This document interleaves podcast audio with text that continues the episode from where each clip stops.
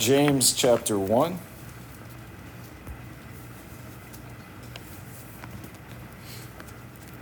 Uh, let me pray and we'll get started here. Father, we thank you so much for drawing us together this morning, for giving us a place um, with cushiony seats and air conditioning and um, carpet to worship.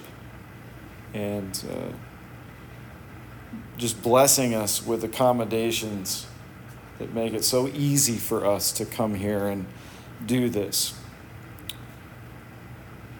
We recognize that all across the world there are people worshiping in far more austere conditions. And their worship is no less pleasing to you.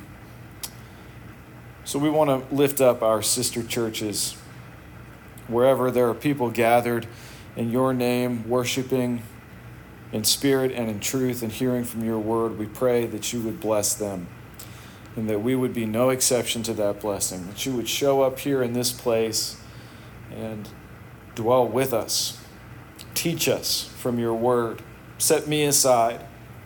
Hide me behind the cross so that what happens here this morning uh, is supernatural and changes people's hearts and not just their intellect. We do want to lift up all of our brothers and sisters who are ill, who couldn't be with us this morning, um, and those who are traveling and couldn't be with us this morning for that reason. We pray that uh, you sustain them with your grace and your power. And that the fact that we are also blessed with the ability to live stream service wouldn't be an excuse for people to stay home, Uh, but would be a blessing to those who can't be here. Be with us now as we study your word. We pray in Christ's name. Amen. Amen. Last week we covered a what I think personally was a great deal of ground on the subject of evaluating trials.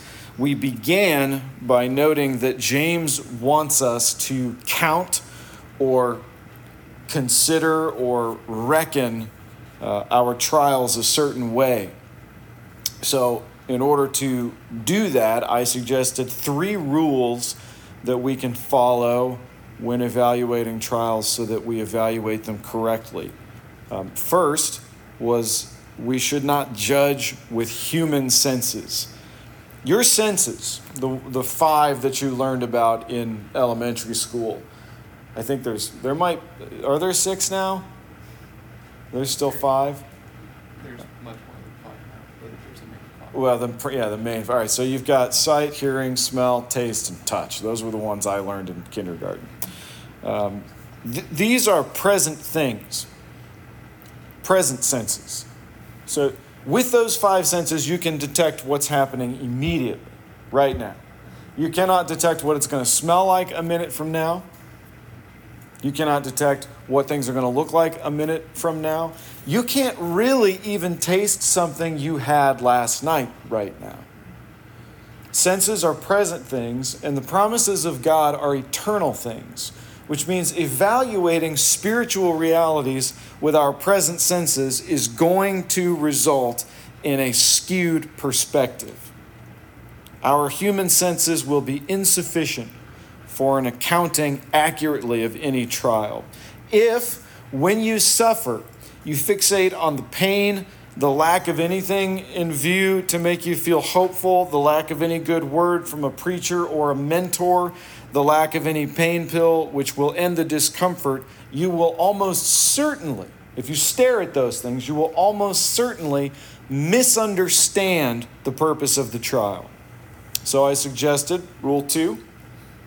Rule one, don't judge with human senses. Rule two, judge by a supernatural light. As Christians, we have to understand that whatever we suffer in the providence and plan of God we are not suffering punitively.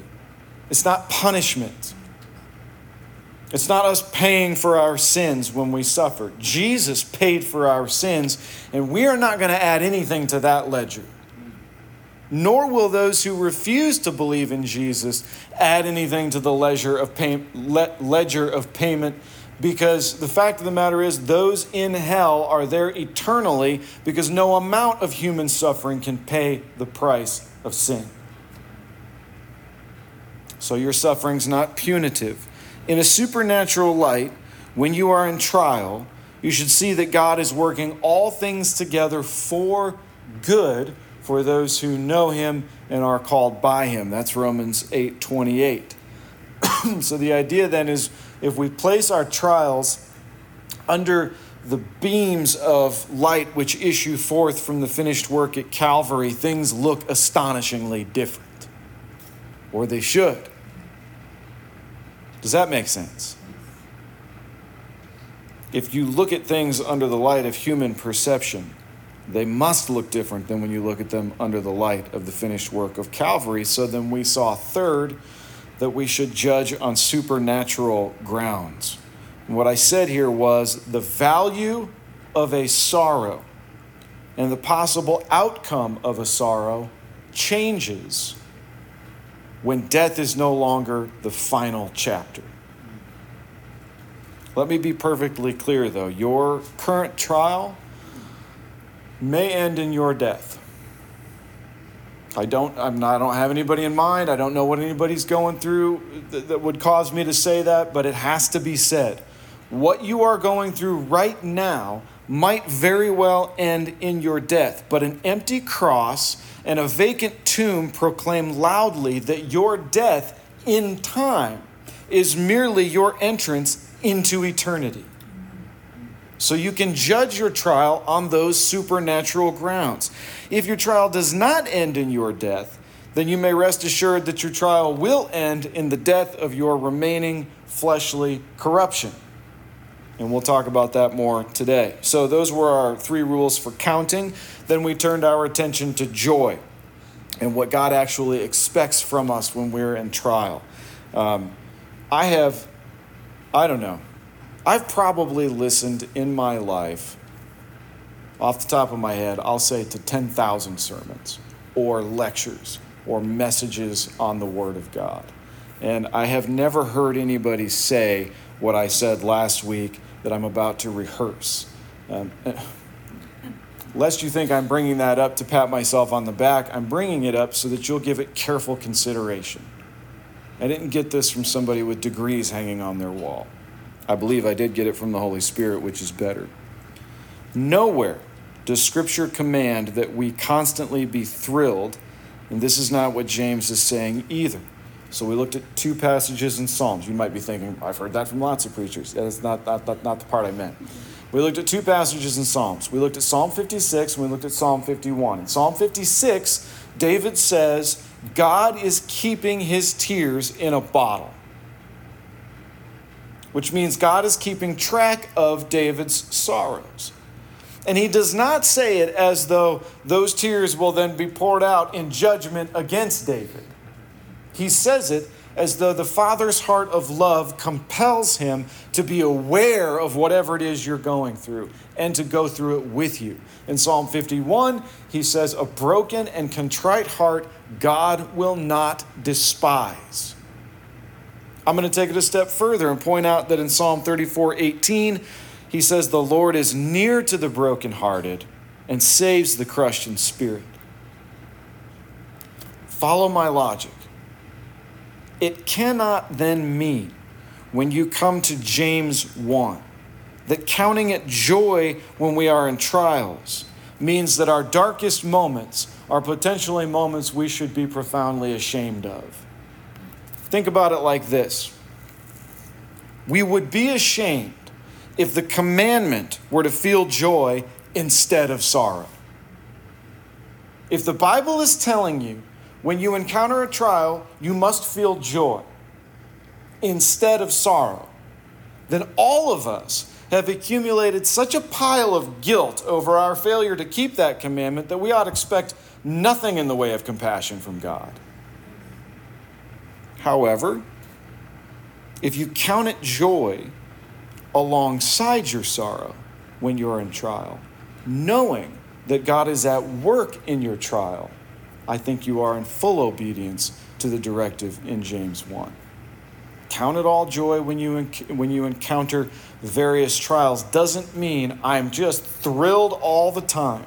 And I would add this any expectation that a Christian is someone who never feels sorrow, weeps, or struggles with depression because of some woolly headed interpretation of Philippians 4 4, rejoice in the Lord always, is an unrealistic expectation.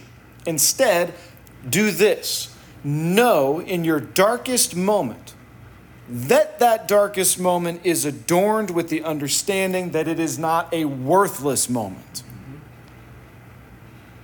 When your heart is breaking, God is at work.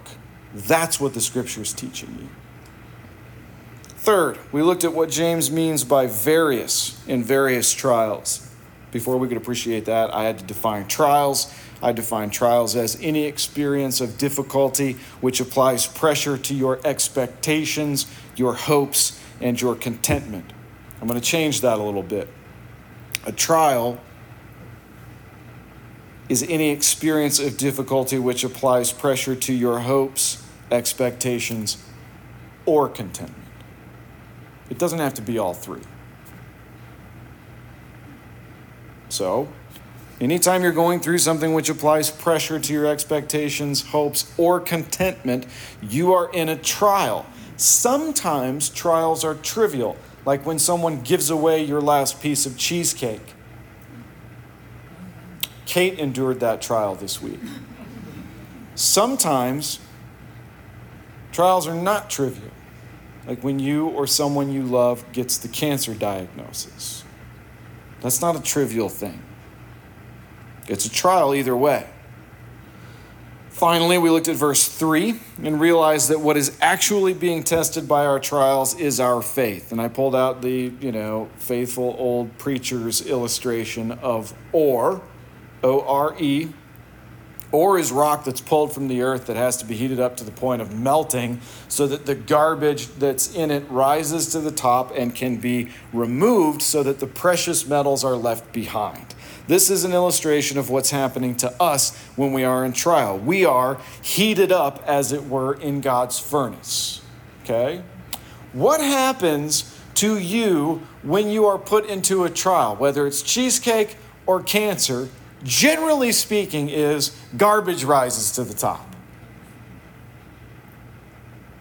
And we act like this is embarrassing and shameful. When am I ever going to stop producing garbage at the onset of a trial? When there's none left to produce. That's when you'll stop. The garbage floats to the top, the garbage is removed. Now, it isn't pleasant to be in God's furnace having the dross scraped off, so I ran long last week in order to include five encouragements for us when we are in trials. Here they are. One, God's purpose in your afflictions is your perfection and purification, not your destruction. God is not purposing to destroy you when you're in a trial. It is not a sign that He's sick and tired of your nonsense and finally ready to be done with you.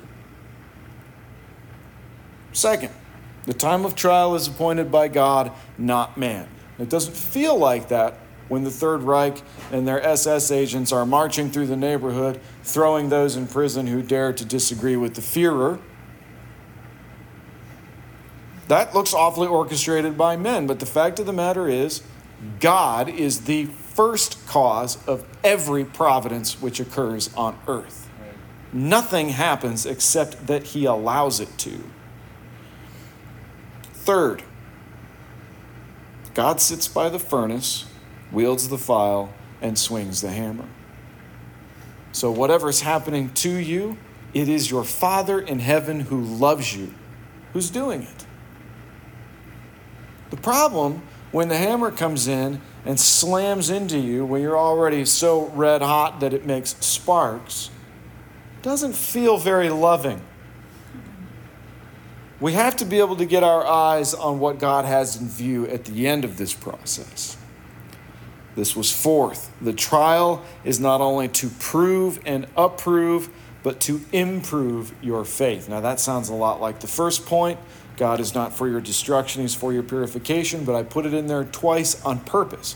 Because as soon as you get done talking about the furnace, everybody starts suspecting that really James is wrong and God is judging me. Fifth, The object of improvement is your faith, not your circumstances. Anybody in here getting younger, better looking, and healthier all the time? Doug? He's the only, well, yeah, if they're putting new parts in you, I guess you could argue Frank and Doug are in better shape. No, entropy is on full display every morning when you get up and look in the mirror, isn't it? Things are progressing to chaos and it's a horror show. Unless you're unless you are 16 going on 17. That's the magical time when you just want to be 21, not realizing that it's all downhill from there. the object of improvement is your faith, not your circumstances. So the quality of your life on earth in temporal terms may not improve. It may go from bad to worse. But your faith is what God is beating with that hammer and scraping with that file. Today we're going to sew all of this up by including verse 4. James 1, verse 2 Count it all joy, my brothers, excuse me, when you meet trials of various kinds. For you know that the testing of your faith produces steadfastness, and let steadfastness have its full effect, that you may be perfect and complete, lacking in nothing. Steadfastness is the quality of being unwavering, firm, and resolved in the face of opposition. So, James is telling us that testing of our faith produces a faith which is more resolved, more firm in the face of opposition. This is where most preachers, in my experience, yours might be different, but most preachers turn to a football or wrestling or uh, metal tempering illustration, right? Those O linemen have to do squats so they can blow the defensive line off the ball. Those wrestlers have to lift weights so that they can pin their opponent. Come on. Right. And that's fine. There's nothing wrong. Steel has to be heated up, cooled down, heated up so it's tempered, so it's stronger. That's your faith. And I think that's, those are great illustrations. I have no problem with them, other than a minor one, which is I think illustrations of things gaining physical strength casts a little bit of a haze on the idea of faith being strengthened or increasing in resolve because it's hard for us to differentiate between those things which are temporal and those things which are eternal. So it's been my experience that oftentimes I emerge from a trial and, and I, I know I can tell my faith has been strengthened because I am more dependent on Jesus Christ. Okay? However, my body has been weakened and the emotional damage of going through the trial leaves me in need of some kind of therapy. That doesn't, I mean, that's not you getting stronger in the totality of your being. That is your faith getting stronger at the expense of this passing away part of you. Does that make sense? Okay. Some of you have undoubtedly seen a viral video floating around uh, where there's a trick question being asked. I hope I'm not the only one. It's like three times I've seen it, and I'm not searching for it. Uh, the question that's being asked is it's a trick question. It goes like this A bat and a ball cost $1.10 in total. The bat costs $1 more than the ball. How much does the ball cost? And many people will instantly and confidently respond. They do the math in their head real quick. Okay, Bat ball package is $1.10. The bat costs a dollar more than the ball. What does the ball cost? 10 cents. This, of course, is an idiotically stupid answer because some of you are insulted right now because that's what you thought. I also thought that, which is how I know it's an idiotically stupid answer. The question states that the bat costs $1 more than the ball. a dollar more than 10 cents is not one dollar.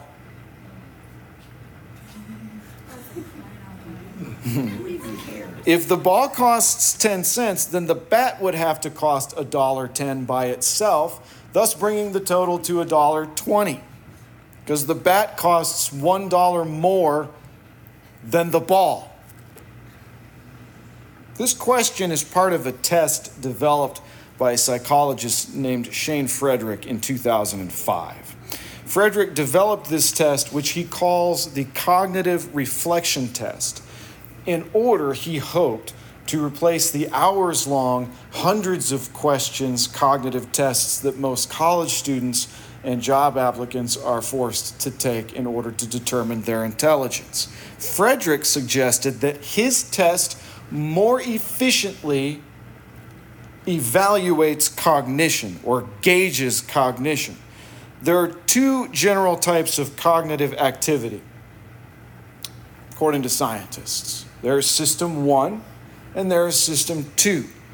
The cognitive reflection test is designed to identify to you your own tendency to reflexively answer difficult questions without really thinking about them. And then to see if you will stop and reevaluate using system two, which requires more deep thought and consideration than system one. I'll give you an example from my own wandering mind. What if you're driving through your neighborhood to a point where you know that there is typically a stop sign? And there is a sign there, and it is red, but instead of stop, it says go. Will you even think about it, or will you just come to a stop? We don't read every stop sign we see. We see the vague shape and location and relative altitude to us, and we know what that is, so we stop. Or we don't see it, and we blow right through it. But if it said go, the odds of you even, I bet a go sign could sit at that corner in your neighborhood for months before you even noticed that it said go, right? The correct response to the cognitive reflection test requires the activation of System 2. For System 2 to be activated, a person must first realize that their initial answer is incorrect, which requires reflection of their own cognition.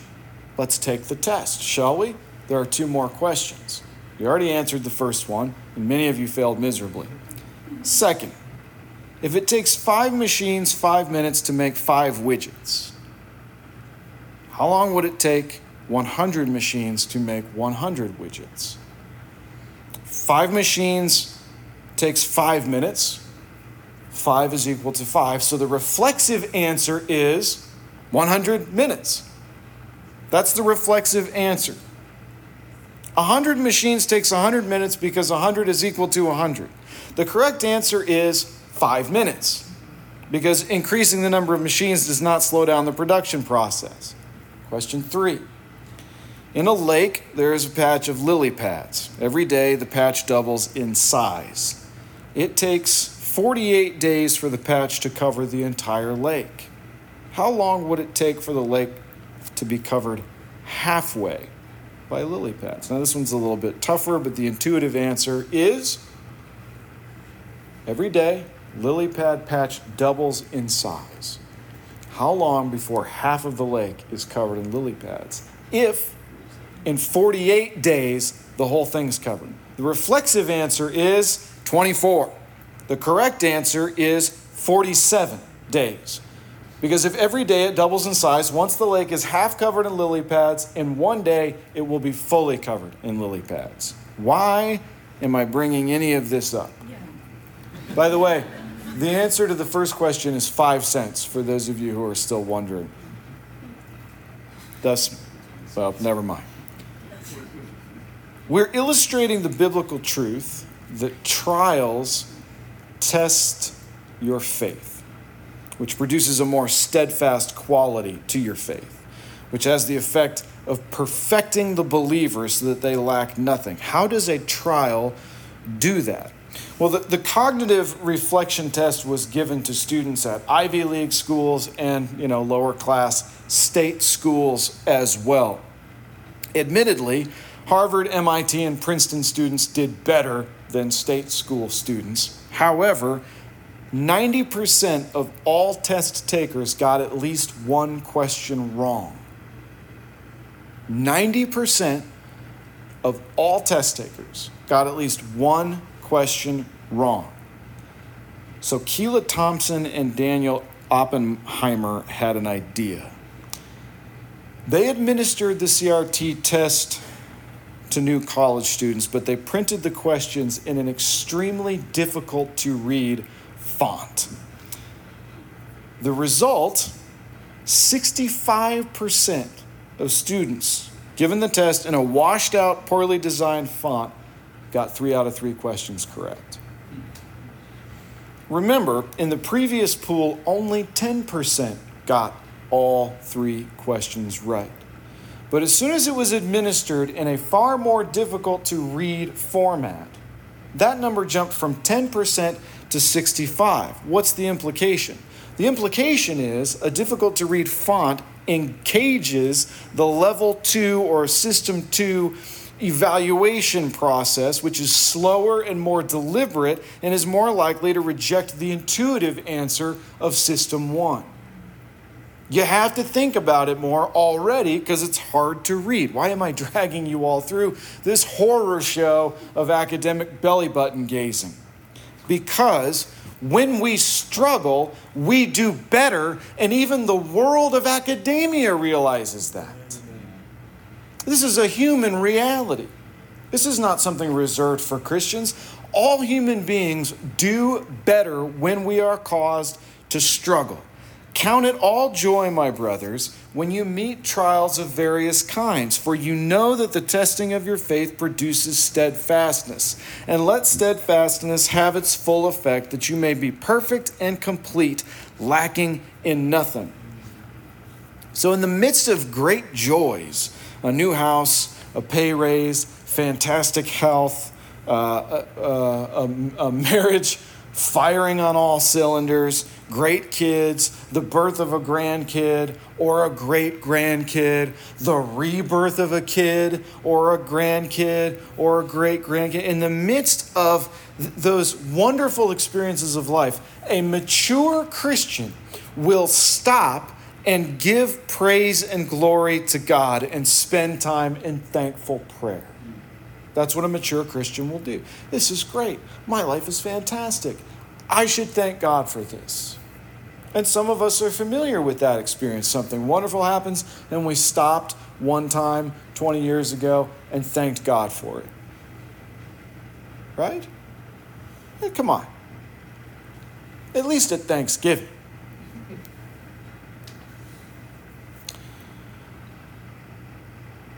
Sadly, faith is not nearly as strengthened through blessing as it is strengthened through perseverance in trials. This is a biblical fact. Hebrews 10 32. Why don't we turn there? Go back maybe two pages from James 1, and you'll be there. Hebrews 10 32, the writer says, Recall the former days when Recall the former days when, after you were enlightened, meaning after you came to saving faith in Jesus Christ, right? Enlightened.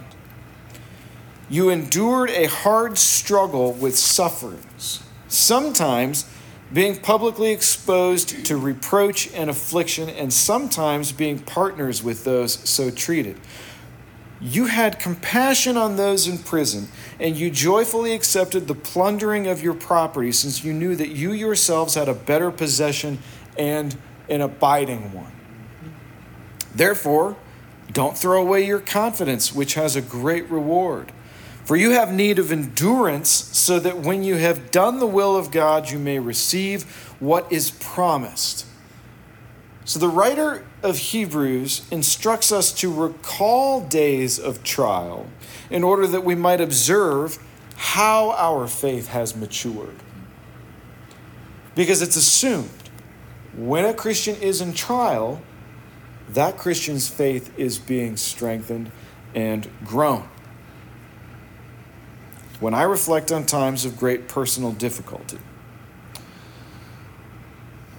While I would never, ever choose to go back and relive them,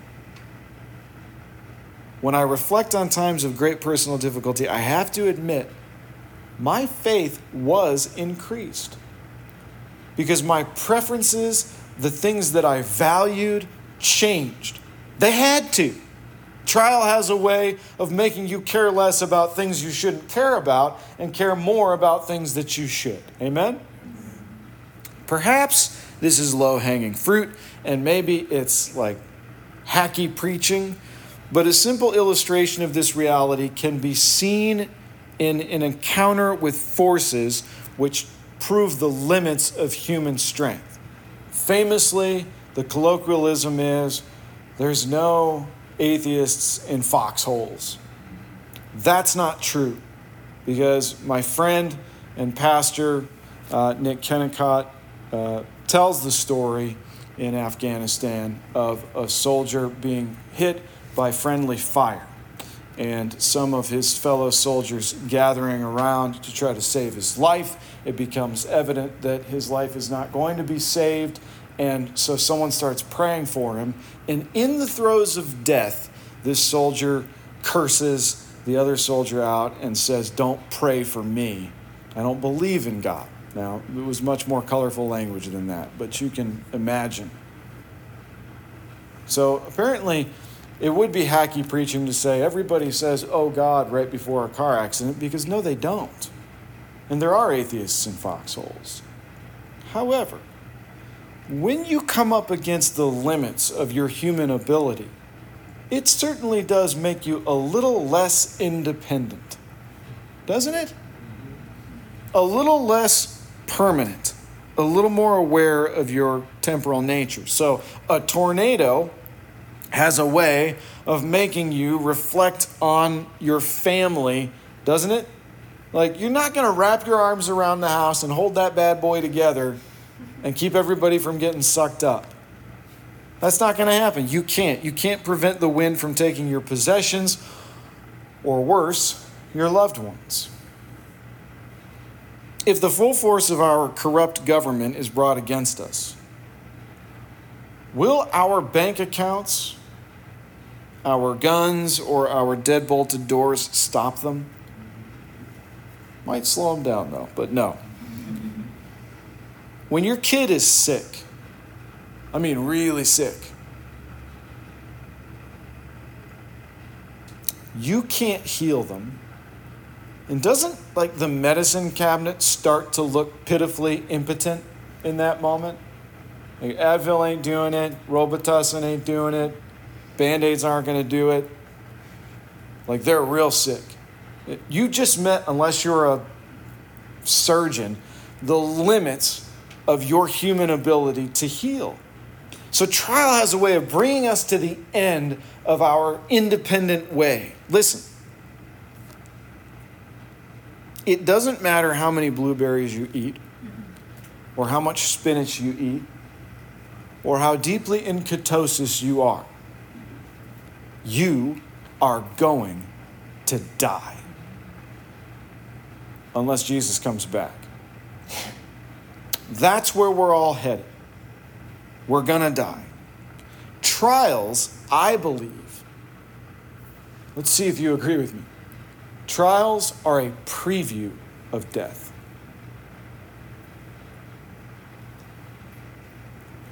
A little glimpse of how independent you are not. A little glimpse of how much help you desperately need. So, a trial gives you a glimpse of your powerlessness, and then something else happens too. 2 Corinthians 12, 7, well known text. To keep me from being conceited because of the surpassing greatness of the revelations I had received, a thorn was given me in the flesh, a messenger of Satan to harass me, to keep me from being conceited. Three times I pled with the Lord about this, that it should leave me. And he said to me, My grace is sufficient for you, for my power is made perfect in weakness. Therefore, I will boast all the more gladly of my weakness, so that the power of Christ may rest upon me. For the sake of Christ, then, I am content with weaknesses, insults, hardships, persecutions, and calamities. For when I am weak, then, Paul says, then I'm strong. When the circumstances of your life bring you a keen sense of how powerless you are, you give up on your own strength, you start depending on something much, much better. And let steadfastness have its full effect that you may be perfect and complete, lacking in nothing. So, what will you rely on when your last day comes? And, like, assuming you know, you're one of those folks that's going to go out kind of knowing you're in your last few minutes. And if this is inducing panic in you, that's not my goal. But better you confront the reality of your passing nature now than wait until then and try to scrape together and muster together the faith to get through it. Assuming you're one of those people who's going to know it's the end, what will you rely on to get through death?